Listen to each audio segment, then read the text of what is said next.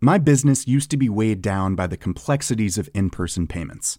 Then, Tap to Pay on iPhone and Stripe came along and changed everything. With Tap to Pay on iPhone and Stripe, I streamlined my payment process effortlessly. Now I can accept in-person, contactless payments right from my iPhone. No extra hardware required. What's truly remarkable is how I can cater to all of my customers' payment preferences. Whether they're using cards, Apple Pay, or other digital wallets, Tap to Pay on iPhone and Stripe ensure a smooth checkout experience every time. And it's not just me. Stripe helps businesses of all sizes, from local markets to global retailers, scale quickly and stay agile. To learn how Tap to Pay on iPhone and Stripe can help grow your revenue and reach, visit stripe.com slash tap iPhone. Hiring for your small business? If you're not looking for professionals on LinkedIn, you're looking in the wrong place. That's like looking for your car keys in a fish tank. LinkedIn helps you hire professionals you can't find anywhere else, even those who aren't actively searching for a new job but might be open to the perfect role. In a given month, over seventy percent of LinkedIn users don't even visit other leading job sites. So start looking in the right place. With LinkedIn, you can hire professionals like a professional. Post your free job on linkedin.com slash achieve today.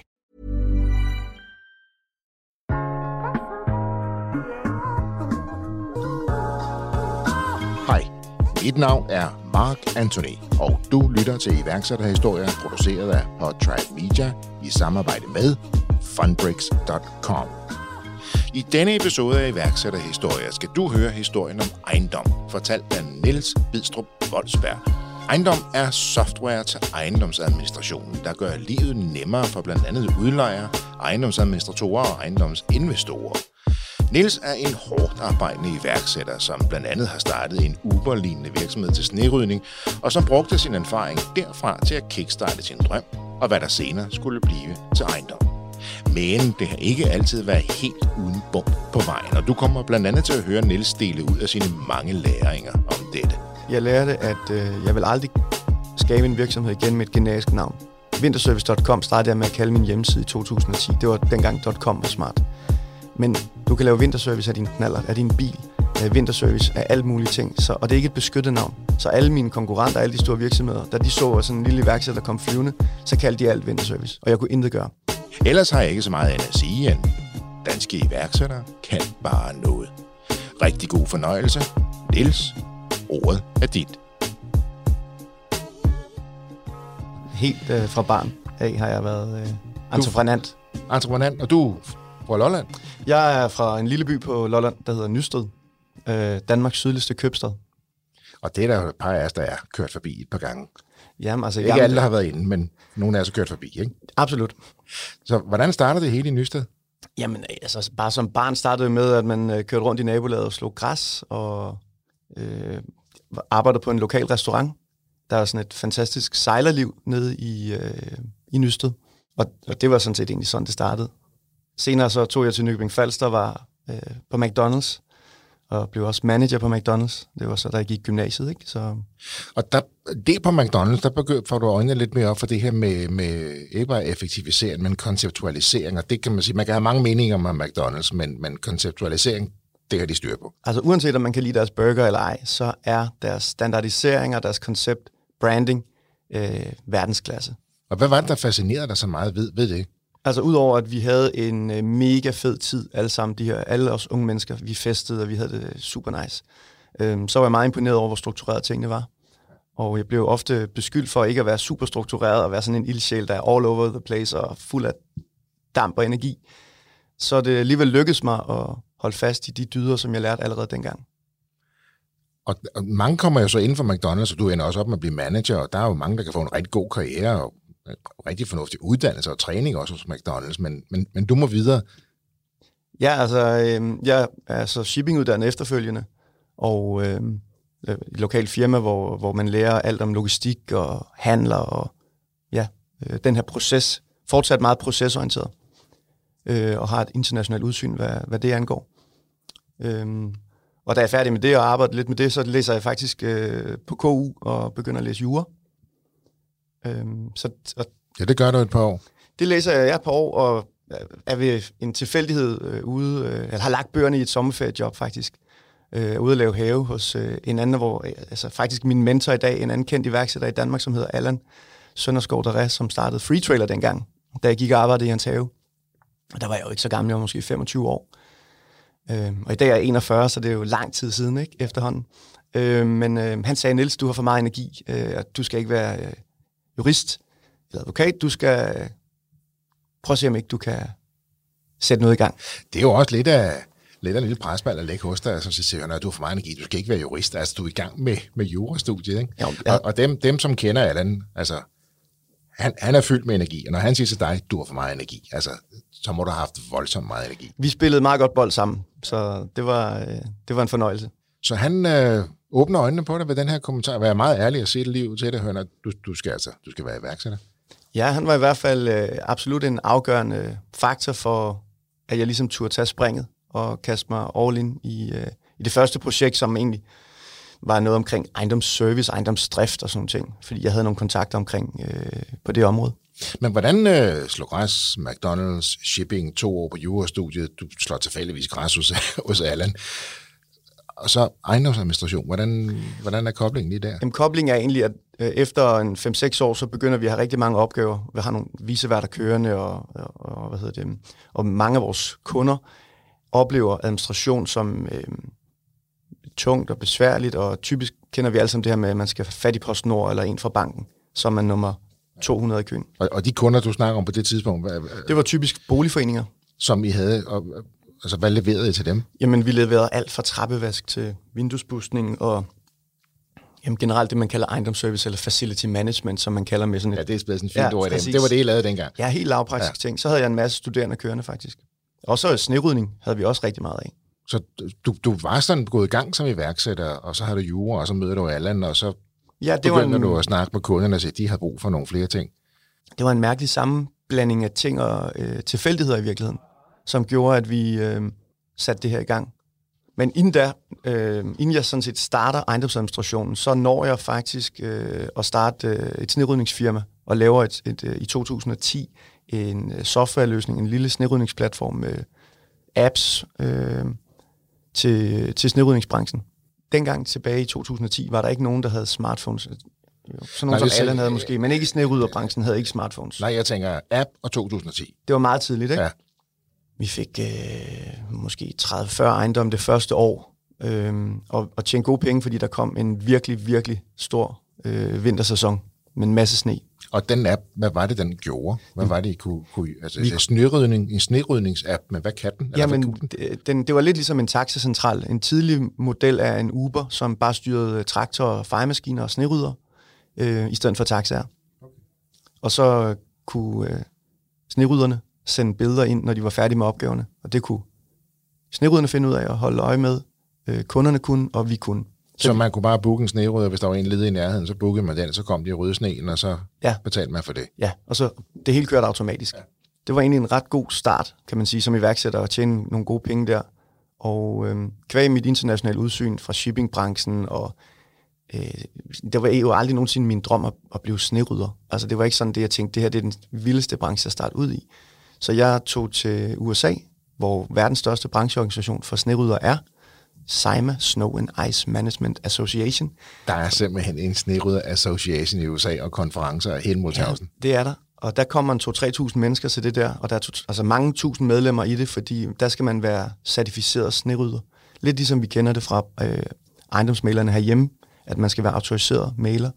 Fordi markedet derovre er så voldsomt, og de er underlagt nogle rigtig store krav og ansvar for slip and fall accidents og så videre, altså øh, glatføre uheld simpelthen. Nå, men lang story kort, jeg tog til U S A, var med i roundtable meetings og præsenterede og blev medlem. Det er første og eneste europæiske medlem af deres øh, organisation, så vi blev virkelig taget godt imod. Men samtidig har du også indtrykt over, at du, du så egentlig ikke dig selv som snerydder, men så ender du op på den her store konference og bliver certificeret i U S A alligevel. Jamen det var ikke som snerydder, det var for at sælge vores platform, fordi vi ville gerne være et tech-firma faktisk. Så det var, det var egentlig at sige, men nu har vi prøvet det af selv. Kunne vi finde nogle professionelle snerydder? I Danmark fandtes de ikke som sådan. Der var det jo typisk gartnervirksomhederne eller servicefirmaerne, der kørte det. Øhm, og øhm, så på den måde har vi ligesom set, okay, der er en fire til fem tusind potentielle kunder derovre. Det er en milliardindustri. Vi prøver at gå derover. Øhm, og tyve år efter kan jeg godt se, at det var lidt naivt, fordi vi havde alt for lidt penge med. Øhm, sådan personlige sejre, kan man sige, øh, i forhold til U S A, der havde vi en børsnoteret virksomhed fra U S A, der kom over og besøgte os. Og så havde vi sådan en vaskekælder på Østerbro, og de var helt målløse over, at det var det. At det bare var sådan to iværksættere, der sad og nørdede med det. Så det blev sådan en relativt øh, beskeden succes. Vi havde nogle testbrugere derovre og kørte en masse ting, og havde nogle rejser og var på messer. Men nogen kommerciel succes blev det faktisk aldrig. Og hvad var årsagen til det? Var I simpelthen for tidligt på banen? Ja, vi var en, i virkeligheden ti til femten år for tidligt. De er først nu her nået på, på det europæiske niveau, eller det danske niveau, i forhold til, til digitalisering. Og det skulle man jo tro, ikke? Altså U S A, Silicon Valley, ja. Appstyret og snerydden er jo kæmpestore, som du lige har været inde på derovre, ja. men, men det, det var for konservativt. De var slet ikke klar til det. Nej, de var mere interesserede i store pickup trucks og maskiner og meget sådan heavy equipment, som de snakker om derovre. Ja. Ikke? Og så øh, havde de jo også en helt anden profil i forhold til miljø, altså kemikalier, og så de havde sågar en maskine, der brændte sne. Så forestil jer en lastbil, der kører med ild, ild under, ja. under vejen, øh, eller under, hvad hedder det, yes, vogntøjet, som ja, ja. kunne smelte. Ikke? Ja. Helt øh, crazy, på den måde, ikke? I vores øjne. Så brændstoffer koster også noget andet derovre, så det, der skal ja. bare være power på drengen derovre, ikke? Ja. Så de var ikke helt klar til at dæmpe rundt med en, med en smartphone? Nej, de var mere interesseret i det store, tunge udstyr, og jeg var sådan lidt anderledes. Jeg tænkte grøn, jeg tænkte fleksibilitet, jeg tænkte light asset. Ikke så mange store, dyre maskiner, der står og, og koster i leasing eller i lån, fordi øh, vi havde jo ikke nogen stor øh, pengekasse i ryggen, så... Så jeg fandt tilfældigt en, øh, en, en tysk iværksætter fra, fra Berlin, som havde bygget de her smartcars med snipler og salgspredder på. Det er omkring to tusind og femten. Så er der gået omkring fem års tid, ikke? Fra jeg har været i U S A første gang. Og køber faktisk den første smart med snipler og salgspredder på.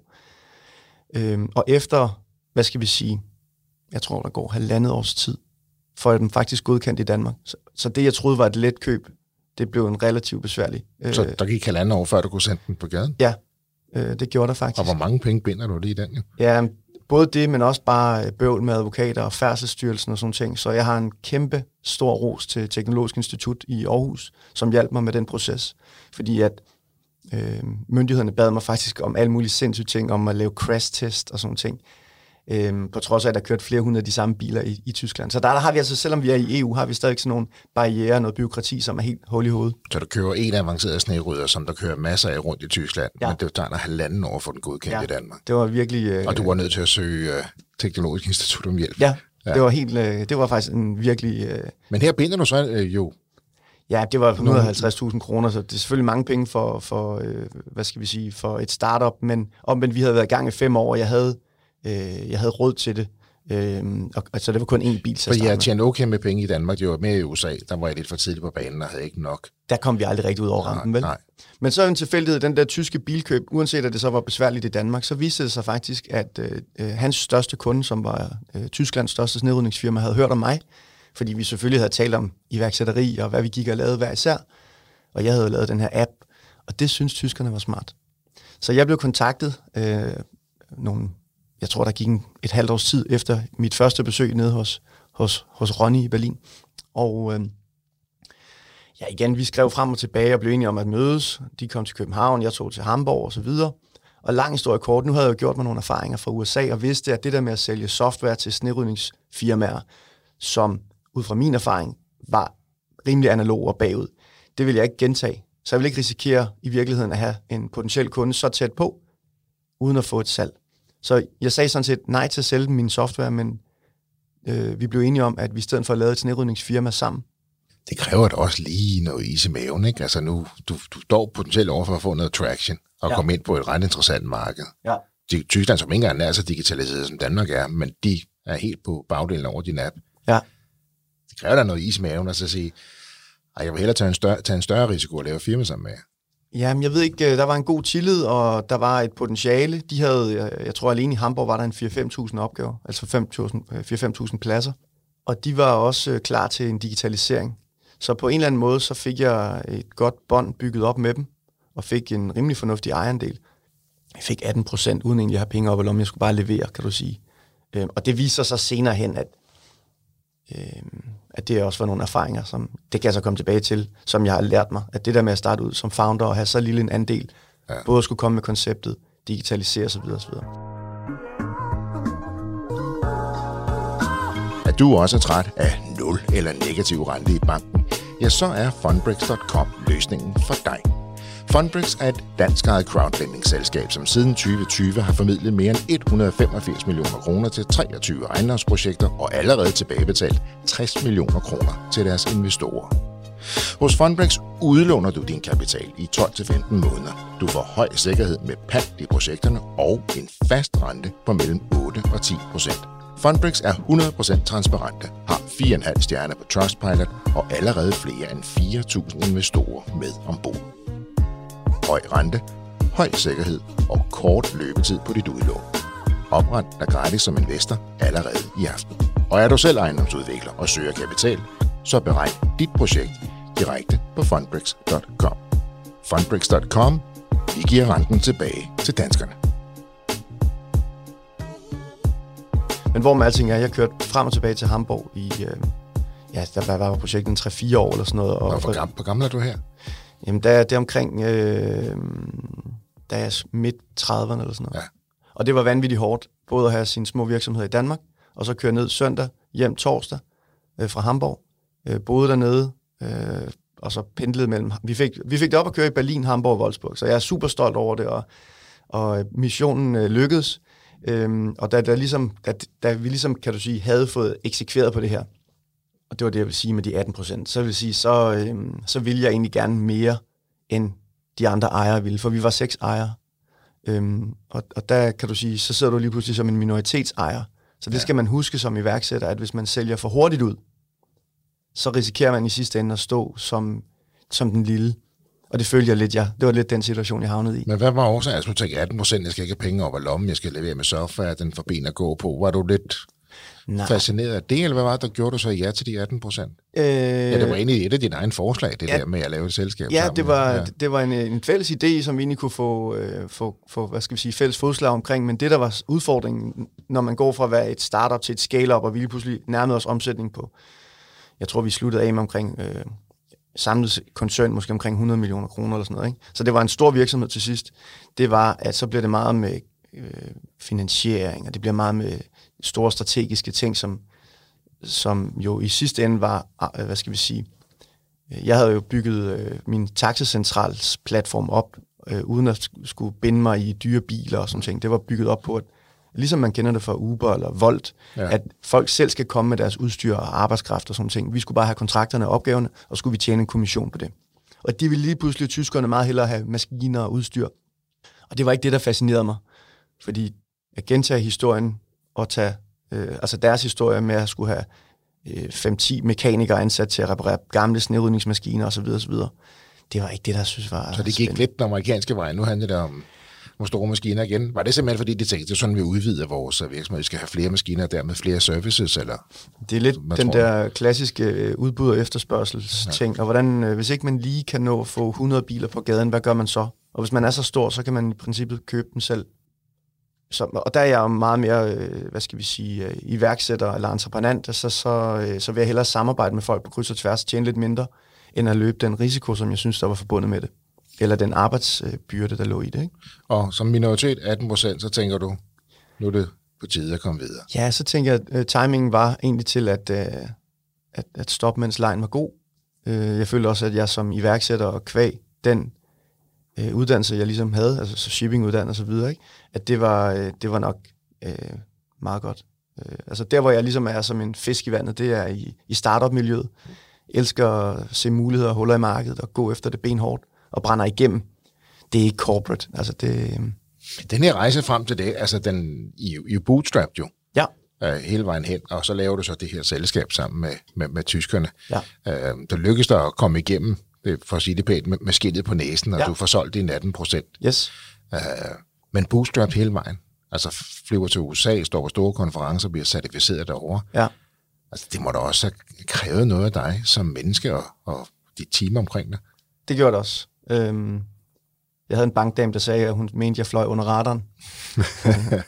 øhm, men jeg, altså, jeg har altid været dygtig til at se mulighederne for at tjene penge. Så altså, eksempelvis, da vi havde tredive ejendomme det første år, tror jeg, vi tjente lidt over en million kroner. Ikke? Øhm, paradoxalt var, at vi så tog tre år efter med over hundrede ejendomme også tjente en million kroner. Mm. Fordi der var sådan en markant dårligere vinter. Ikke?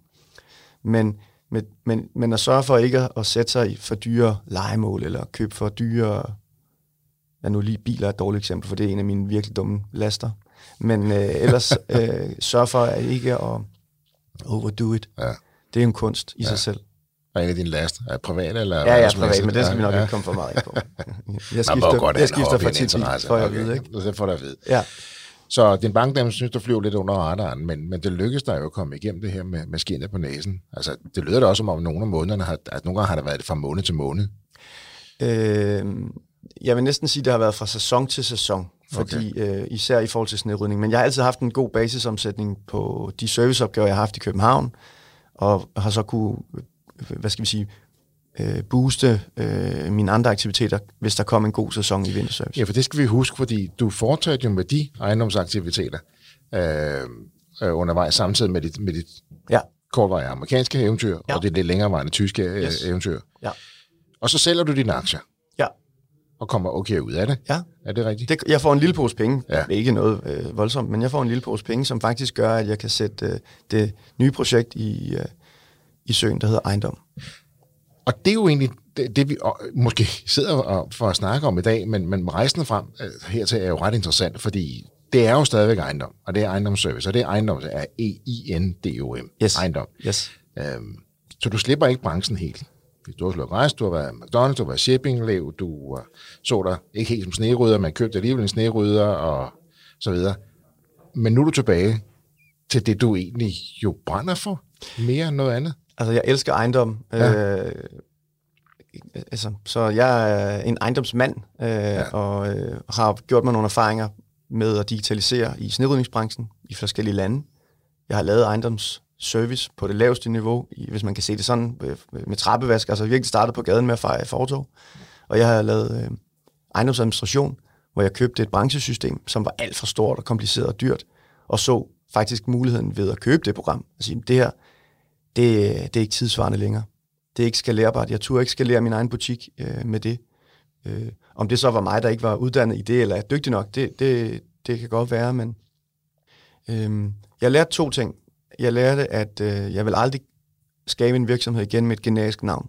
Vinterservice. Altså, vinterservice punktum com startede jeg med at kalde min hjemmeside i to tusind og ti. Det var dengang .com var smart. Ja.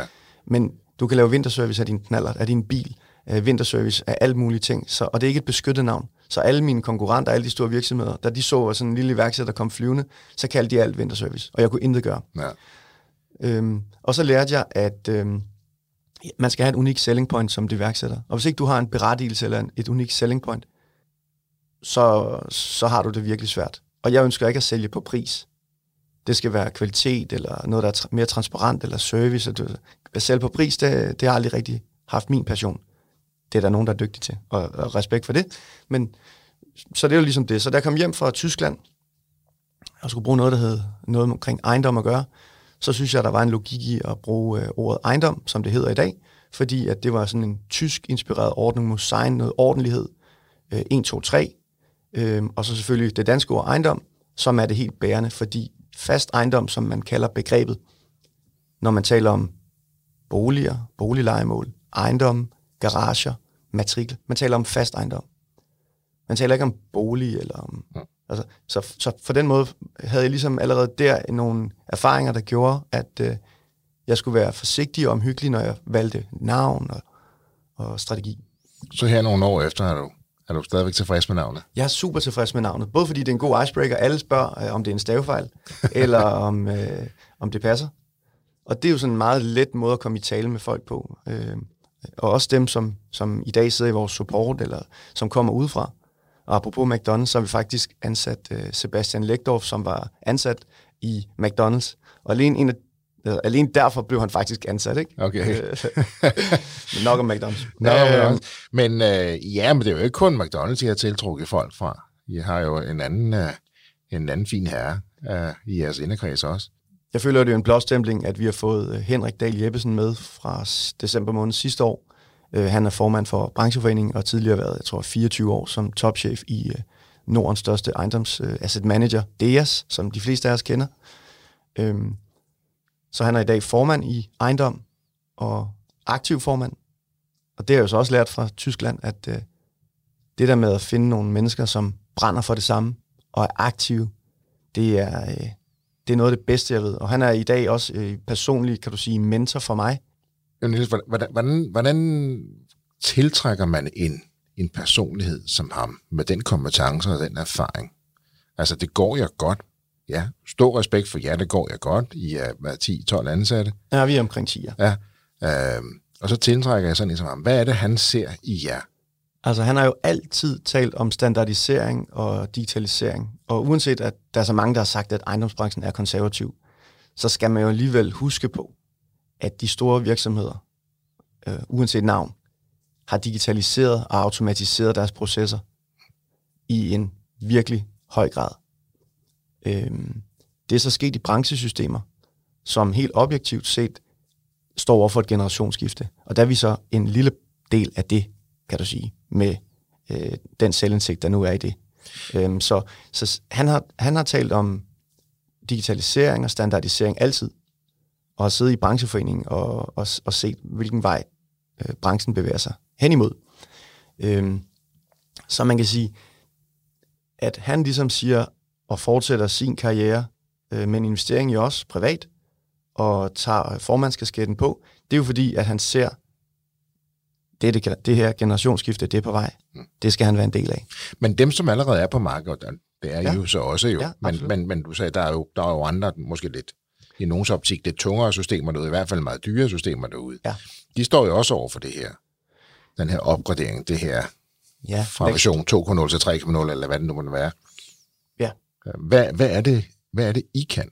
Altså, hvad, fordi det er jo Det er jo en unik branche, ja. og, og I går jo ind i noget, som der er behov for, men omvendt så tænker man, det er jo også lidt red ocean et eller andet sted, fordi hvor mange systemer der er brug for, for at håndtere ejendoms, ejendom i Danmark. Altså. Der er rigtig mange millioner lejemål i Danmark, og man kan sige, der findes primært to branchesystemer. Øhm, og da vi startede, der var der faktisk kun to, øh, tror jeg, startups i, i spacet, og den ene havde du i, i studiet for nylig, Proper, som er, øh, har gjort det rigtig flot og fået rigtig meget venturekapital og har fået øh, en, en flot vækst og et flot team osv. Og, og så var der også, og vi startede faktisk samtidig, øh, hvor de laver administration, så laver vi så service eller software til brugerne selv, så vi tager ikke telefoner fra lejerne. Vi, øh, vi leverer kun, så at sige, løsningen, automatiseringerne, men det er udlejerne eller administratorerne selv, som, kan du sige, kender deres ejendom bedst, kender deres lejer bedst og håndterer det. Så det er sådan mere et internt værktøj. Ja. Og så kan man sige, de store aktører, jo, de har også talt om, at der er noget på vej, men det har de sagt i fem seks år. Ja. Så det er lidt ligesom at se øh, billedet med en øh, stor supertanker og så en speedbåd. Det der med at navigere den store supertanker og lige pludselig skulle til bagbord eller styrbord, det tager lang tid. Det er en stor organisation. Der er mange beslutningsprocesser, de skal igennem. Og der er vi jo en meget lille øh, speedbåd, så at sige, så vi ja. navigerer hurtigt.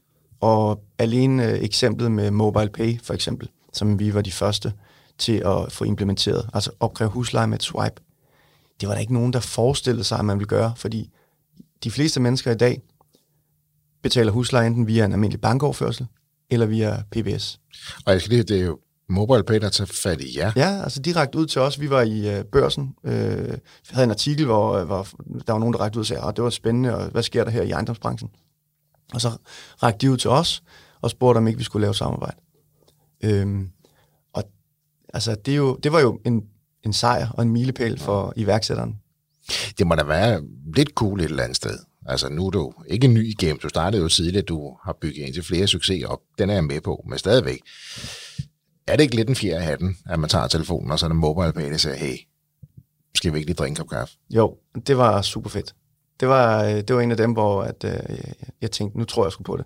Men havde du da ikke gjort det helt, altså, helt frem til, eller hvad? Jo, men kender du ikke det der med, at det der skulderklap, det har vi alle sammen brug for en gang imellem. Jo. Og det var, det var en af dem, hvor man siger, øh, nu får vi lige øh, ti kilometer mere i timen. Ja.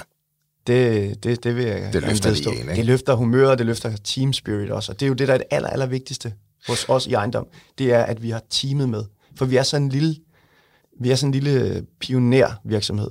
Så øh, altså alle tager en kugle øh, for hinanden, og alle kæmper en brav kamp og supporterer kunder i weekenderne om aftenen. Men det her software, ja. Niels, ja. Altså, det, det kommer jo heller ikke ud af ingenting. Det er jo ikke sådan, at jeg laver noget, der er nemmere. Nej, altså, det gør det absolut ikke. Der opstår vel ikke bare overnight? Nej, og det er jo det. Altså, vi startede jo helt tilbage, faktisk øh, i lokalerne på... På Nybæk Falster. Nå, ja. nå, helt tilbage der, simpelthen. Ja, ja altså ja. For, for fire år siden lejede jeg mit gamle shippinglokale nede i Nybæk Falster, hmm. og byggede en prototype med to lokale softwareudviklere. Og øh, startede med at lave en lejekontraktsbygger, fordi at, øh, vi skulle onboarde en masse kundedata. Startede med at lave en automatiseret opkrævningsmotor med Nets.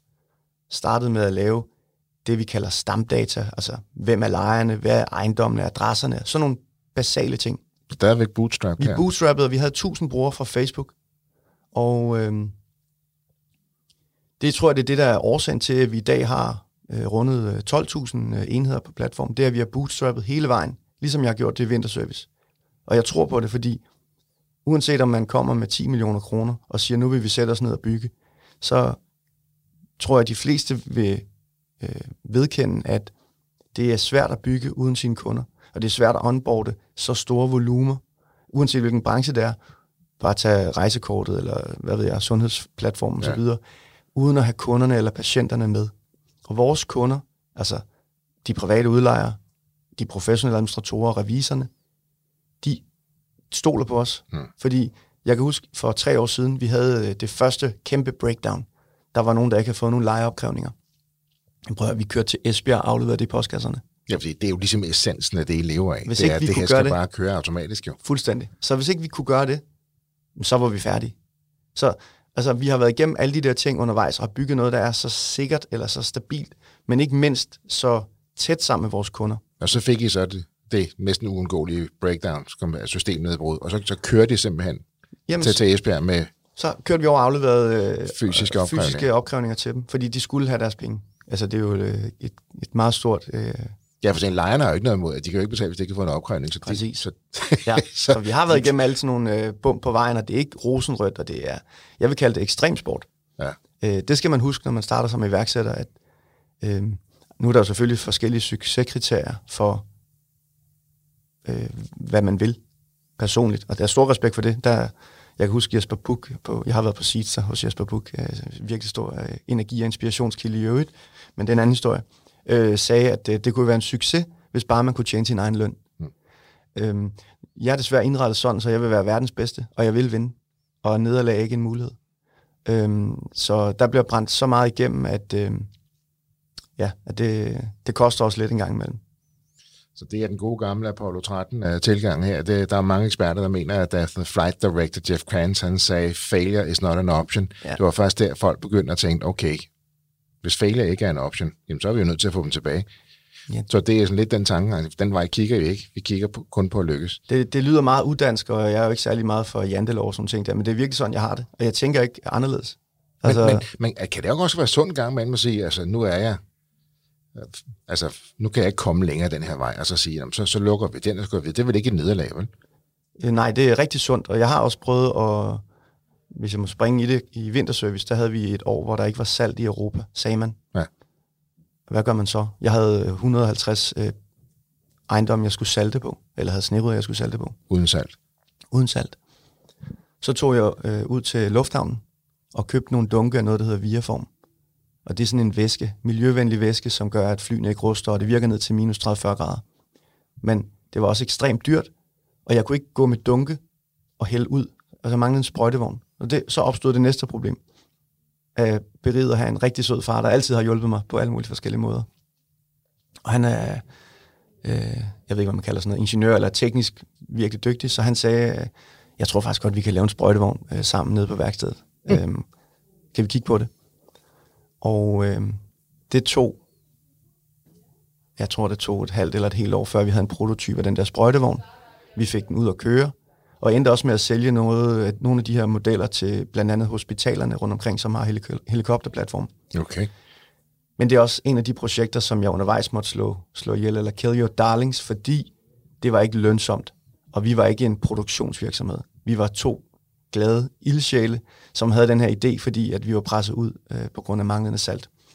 Så var det et nederlag at slukke for mit sprøjtevognsprojekt? Mm. Nej, det var det ikke. Det var, det var en fornuftig beslutning, fordi det havde krævet øh, fuld fokus på det. Og det er jo en kontrolleret udfasning, kan man sige. Så er det ikke ja. så måske netop en succes at sige, jeg kunne, jeg kunne godt se, hvilken vej det gik, så derfor så lukker vi noget ned, og så satser vi på noget andet. Ja. Det er vigtigt at kunne begrænse sig som iværksætter. Det er vigtigt at holde fokus. Og så er der, øh, hele mit team prædiker jo om struktur. Hmm. Øhm, det, øh, det er nok nogle meget gode ingredienser, tænker jeg, at bygge noget op omkring. Øh. Så stærkt øh, hold on, det kan jeg høre, det er vigtigt. Ja, det er det vigtigste for mig. Men en god plan, men samtidig så kan du også godt lide at, lige at lægge skinnerne som tog, og det puller dig ud af, ikke? Jo, altså jeg vil hellere, altså lidt hvis vi bruger det der, hvis, hvis vi siger, at vi er serie to-spillere, vi vil i Superligaen, altså det, det, det er der, vi er. Øh, det andet, det, det er jo hobby. Altså det er ikke en hobby der, det er... Hvad gør du, når du møder modstand, eller forsinkelse, eller folk ikke lige forstår øh, konceptet, systemet? Øh, hvordan, hvordan takler du det? Jeg er udstyret med en god portion selvindsigt, og nogle gange så er der ikke kemi, så er det det der. Men andre gange så må jeg jo gå tilbage og tænke over, hvad var det, jeg sagde? Hvad var det, jeg gjorde forkert? Øhm, er der nogle kanter, der skal slibes af? Og ellers så tænker jeg angreb. Det er sådan, jeg er indrettet. Okay. Hvis der er nogen, der bliver en udfordring, hmm. hvad, hvad så er det bedste forsvar? Okay. Det er sådan, jeg er indrettet. Så trykker jeg lidt mere på pedalen. Så trykker jeg på speederen. Så... Øh, så Det er, jo, det er jo simpelthen at, at, at gå til den, kan man sige. Det er kun hårdt arbejde, der gælder. Altså okay. Flid og hårdt arbejde. Hmm. Og så selvfølgelig sørge for, at man har en ordentlig strategi og en, en målsætning, som er realistisk. Altså vi, det er også nogle gange, så skal man også passe på, med ikke at gøre det mere, hvad skal vi sige, højpandet, end det nødvendigvis er. Men den her selvindsigt er jo ret interessant, at nu for mange år tid siden, så havde jeg fornøjelsen af at arbejde lidt sammen med en tidligere, en af de store salgstrænere herhjemme, som hedder Erik Toft, og han... skrev en masse bøger. Ja. Øh, og det er sådan meget interessant at se. De er jo okay. sådan femogtyve til tredive år gamle. Ja. Men han sagde, at en af de sundeste discipliner, en sælger kan, kan have, det, det er at foretage ligesyn, sagde han. Ja. Altså simpelthen gå tilbage og sige, hvorfor døde patienten? Ja. Øhm, og, og, og netop det her, det, det er det, der klæder sælger endnu bedre på, fordi ja. de siger, hvad var årsagen? Ja. Altså nogle gange finder man ud af, at der var ingenting, jeg kunne have gjort. Men fint, så er det ikke et personligt nederlag. Netop. Så kan du lære af det. Ja. For nogle gange så slår vi os selv oven i hovedet, så siger, det var, hvad kunne jeg have gjort? Ja. Og så svarer vi ikke på spørgsmålet. Præcis. Men altså, gå nu tilbage og lave ligesyn. Og har du selv lavet en fejl, så lær den. Er yes. det ikke dig, der har lavet fejl, så skal du ikke knække på det. Og så hele tiden blive klogere. Og det er jo det nogle gange, hvis det går lidt hurtigt, så kommer man ikke tilbage. Så ringer man bare til den næste. Yes. Vi ringer ikke øh, ud. Vi, jeg bryder mig generelt ikke om kold canvas. Ja. Det, det, det er der ikke noget galt i, men det er det, som jeg brænder for. Til gengæld så er vores support verdensklasse. Ja. Altså, hvis kunderne oplever et problem, og det gør de, sådan er det at bygge noget op fra starten af, så skal vi forstå deres behov. Det er det, der er så vigtigt. Det, jeg prædiker det dagligt. Simpelthen, øh, man skal forstå, at der er rigtig stor øh, personlig forskel fra at være i udviklingsteamet, supportteamet og salgsteamet. Det er ret vigtigt at forstå det. Hvis man har indsigten og kan formidle budskaberne fra kunden skriver, og ikke bare sender den direkte i support, eller undskyld, direkte i udviklingsafdelingen. Ja. Fordi så opstår der hurtigt et clash, hvor man faktisk måske leverer noget, som kunden slet ikke har bedt om. Ja. Så det er det der med at have indsigten i at forstå, ikke mindst sig selv, men også kundernes behov. Det er det, vi har sat i højsædet. Og jeg tror faktisk, det er det, der er den afgørende årsag til, at vi på trods af nul kroner i markedsføring, vel nok er blevet den største af de her nye PropTech-platform øh, på markedet. Du, du siger, at I nåede så langt ja. med en femten procent kundetilgang og tolv tusind brugere nu, at, at I nåede det til uden... Altså, I har ikke brugt en krone på markedsføring. Jeg skal lige øh, korrigere en lille ting. Det er, at øh, vores kunder har vækstet internt med femten hundrede procent. Ja. Så bare lige sådan for en god undskyld. Øh, uden at blive talnørdet. Så hvor, når vores kunder kommer på platformen, så vækster de helt sindssygt. Vores professionelle brugere starter, de er born digital, de starter, og så vækster de. De ansætter administratorer til at sidde og bruge vores system til at lave klassisk ejendomsadministration. Vi prøvede for en to års tid siden øh, noget Facebook og noget andet SoMe-annoncering af, og havde ikke videre øh, effekt af det. Så er det, er, det, er det nemt nok at være iværksætter i Danmark, synes du? Ja, jeg bryder mig egentlig ikke om at være super politisk, vel? Men jeg synes egentlig, vi er ret privilegerede. Jeg synes, vi har det... Nå, det er vel ikke nødvendigvis politisk. Nej, men jeg kunne godt sidde og øffe over alle mulige ting, eller øh, jeg har prøvet alle mulige ting med A P V-undersøgelser og øh, sådan nogle, altså alle mulige ting, hvor jeg sidder med, altså helt tilbage, jeg var femogtyve år, havde fire viceværter ansat, og så skulle jeg igennem sådan en arbejdspladsmiljøvurdering. Jeg fik øh, skraldeafgifter, og jeg sad og skulle på genbrugsstationer og betale for det, og så videre, og så videre, og så videre. Jeg tror alle sammen, I kan komme med nogle eksempler på noget, hvor man bare tænker, det er overreguleret. det er bureaukratisk. Eller min smartcar, hvor jeg kæmpede halvandet år med idiotisk bureaukrati for at kalde det, hvad det er. Jo, det kan vi altså godt gøre bedre. Vi kan gøre tingene meget lettere. Og vi burde, efter min vurdering, og så bliver det politisk, skabe en eller anden form for øh, global iværksætteri. Fordi vi er, altså, nu fra det, jeg har oplevet i U S A, Canada og Tyskland, vi er så langt foran. Vi gør det så super godt. Øhm, Men har vi nok muskler i Danmark? Fordi vi sidder her og bliver begejstret, og alt respekt, vi ser Løvens Hule, og vi hører om et hundrede og halvtreds tusind, tre hundrede og halvtreds tusind.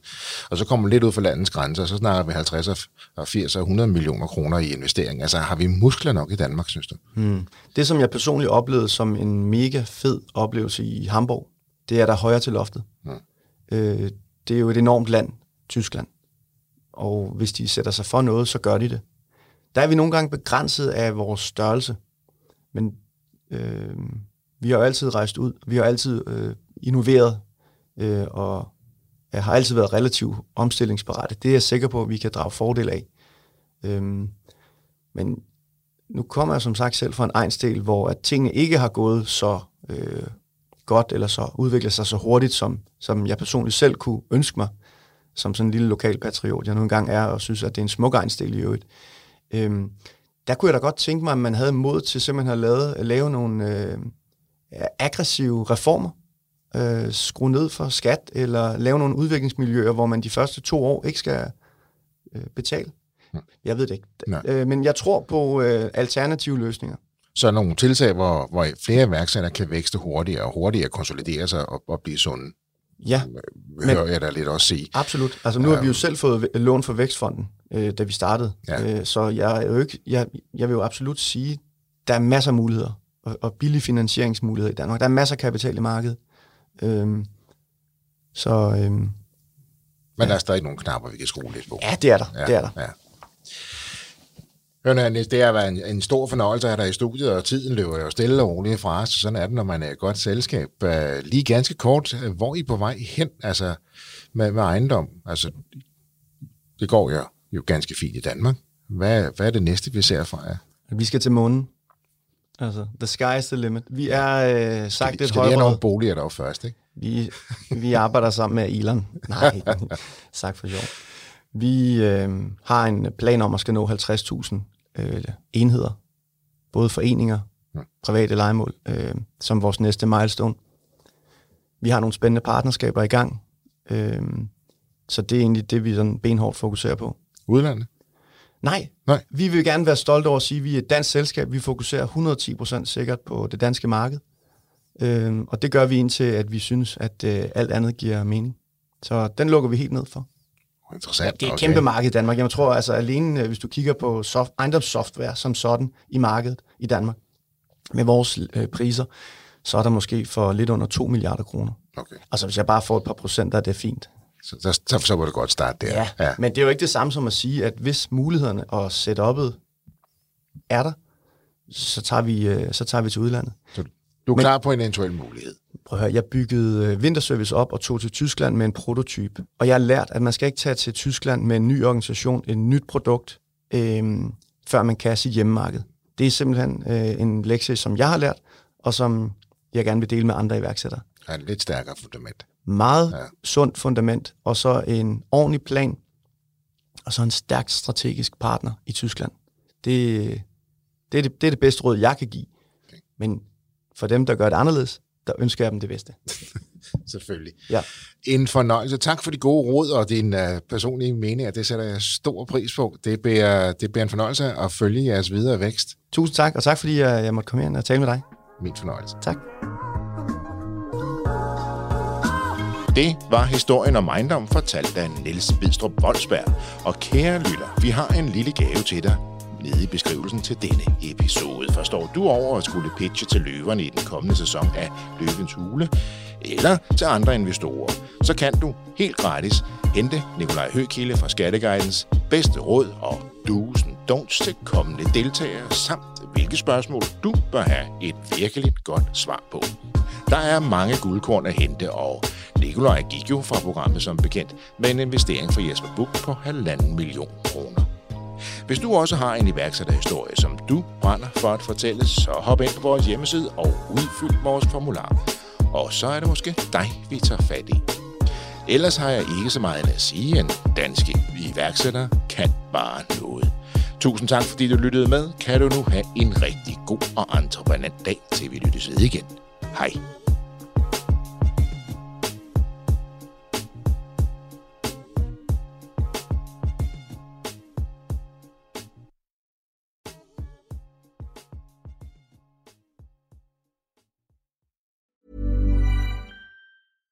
My business used to be weighed down by the complexities of in-person payments. Then, Tap to Pay on iPhone and Stripe came along and changed everything. With Tap to Pay on iPhone and Stripe, I streamlined my payment process effortlessly. Now I can accept in-person, contactless payments right from my iPhone. No extra hardware required. What's truly remarkable is how I can cater to all of my customers' payment preferences, whether they're using cards, Apple Pay, or other digital wallets. Tap to Pay on iPhone and Stripe ensure a smooth checkout experience every time. And it's not just me. Stripe helps businesses of all sizes, from local markets to global retailers, scale quickly and stay agile. To learn how Tap to Pay on iPhone and Stripe can help grow your revenue and reach, visit stripe dot com slash tap iPhone.